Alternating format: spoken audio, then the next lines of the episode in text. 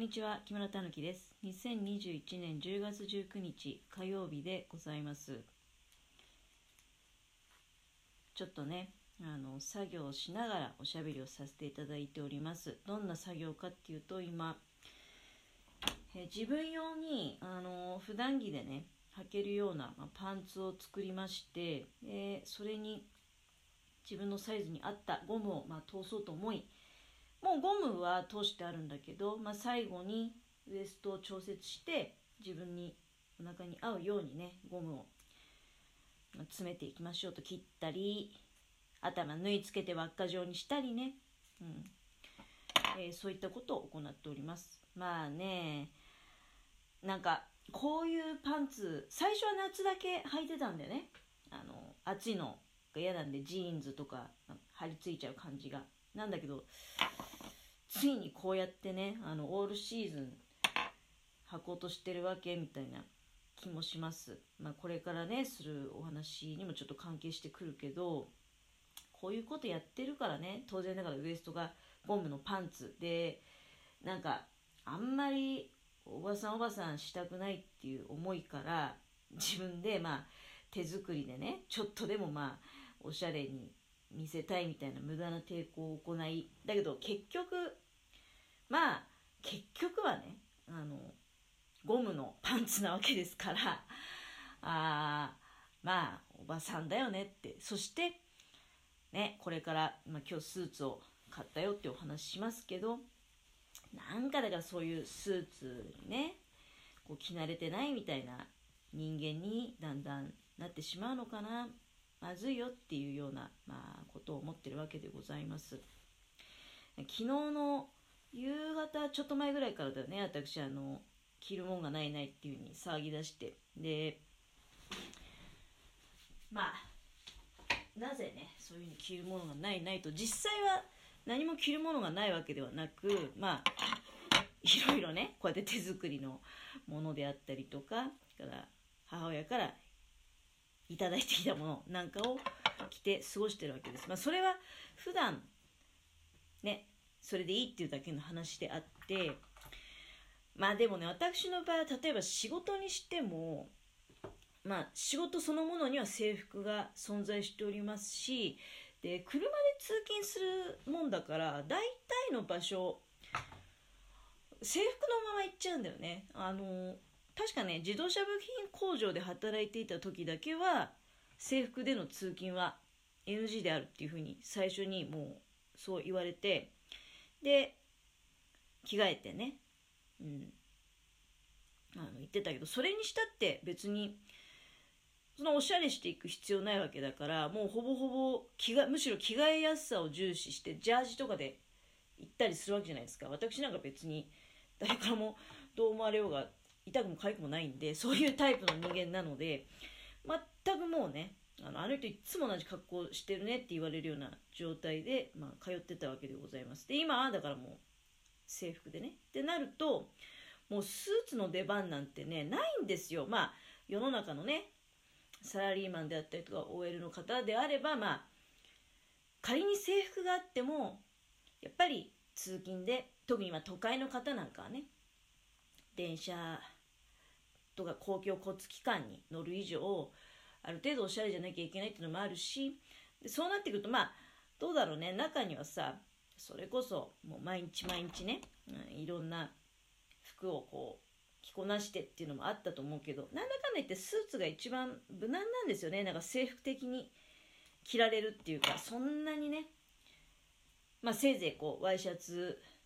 買えるぐらいで、まあ、スーツも2着もあればね、ぐるぐるそれを着ますみたいな。だ私も在京で東京に働いた頃ってのはまあスーツなんか持っててで結婚する直前までまあ割とスーツ頻繁に頻繁にっつってもまあ買い替えたりもしてねで最新のだから結婚する前の最新のものっていうのは手元にあったわけでございますでなんとなくそれだったらなんか着れんじゃないみたいな頭もあったりして、まあ、とにかくただもう今の日常生活の中ではスーツを着るなんていう機会はもう皆無なわけですからもうタンスの肥やし状態ででずっとまああるなっていうぐらいのね頭で。で実際着ることはなかったわけです。例えば今の仕事の面接行くにしても、まあ、スーツ着るのは逆になんか大げさなんじゃないっていう気持ちもあったりして、まあ、実際はスーツ着ていくのが正解だとは思うんだけどなんかもう年取ってきてねたかだかアルバイトの面接なのにいやスーツで来ちゃったよみたいに思われてもなっていうの。なんかそういうところに変な風な考えがね働いちゃうんだけど。で大体いつもね手持ちのジャケットと、まあ、スラックスで面接なんかも行ってたりしたんですよ。まあ靴とかカバンがよっぽどなんかね変な言い方だけど貧乏くさくなければ大体ねあのもうそんなもんでよかったんですよ。私的にはね。スーツ着るまでもなく、まあ、ジャケットとパンツ履いてればパンツっていうかそのスラックスね。履いてればいいやみたいな、うん、感じで。でずっと過ごしてきてて。でほらこの間私夏の終わり頃からなんか公募委員会に選ばれてでちょっとね会議に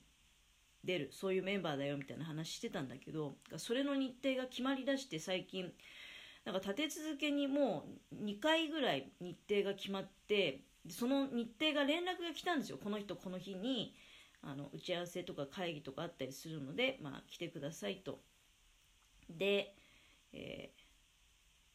まあ、その報酬を見たらねまあ、ちょっと具体的には控えますけど時給換算したらもう5000円ぐらいなんじゃないのみたいなぐらいの、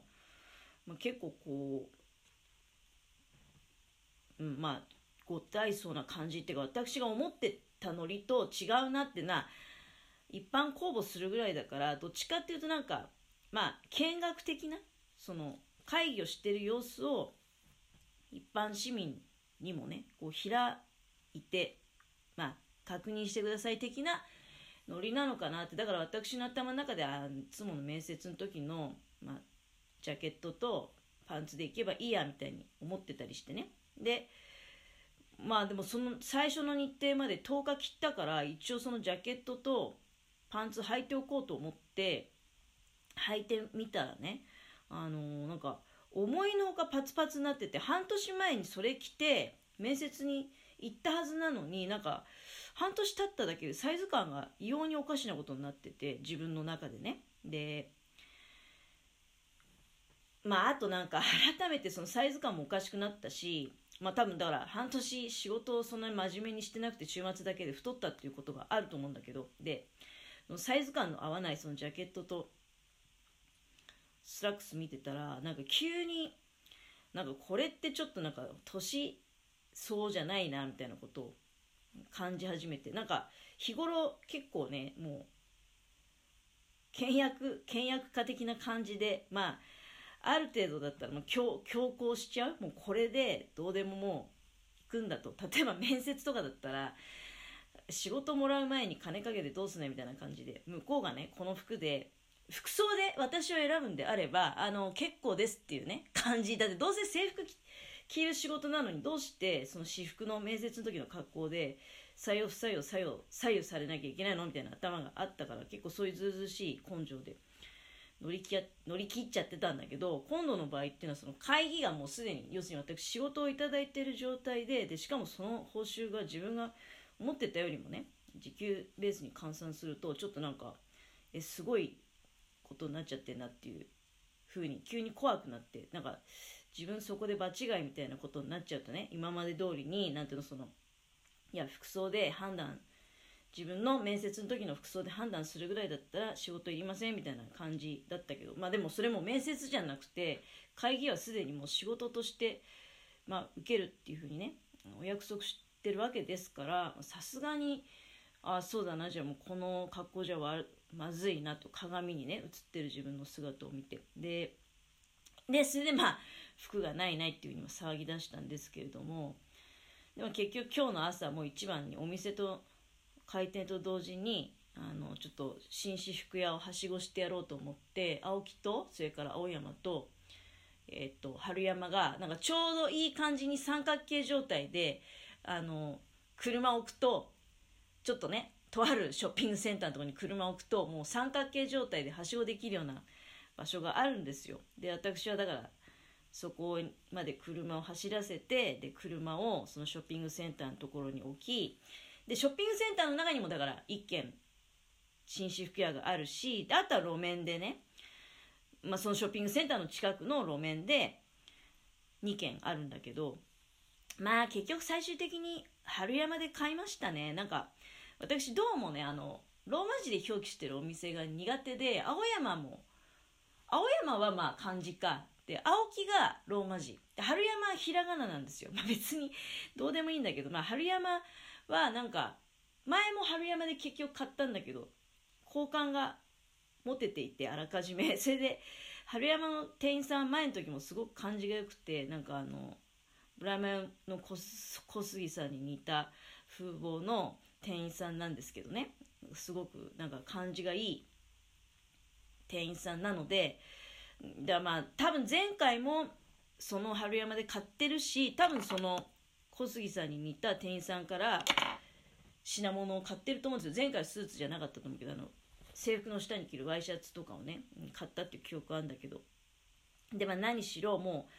うはしごすんのはやめてもう最初から春山で買いましょうと思って。でまあ春山で無事にねスーツを入手してまいりました。なんかスーツの下取りっていうのはどこの紳士服屋さんもやってるのかどうかわかんないけどとりあえずね春山に関してはスーツを古いスーツ持っていくと新しいスーツ3割引きで売ってくれるっていうことで結構お得に買い物もできましたね。で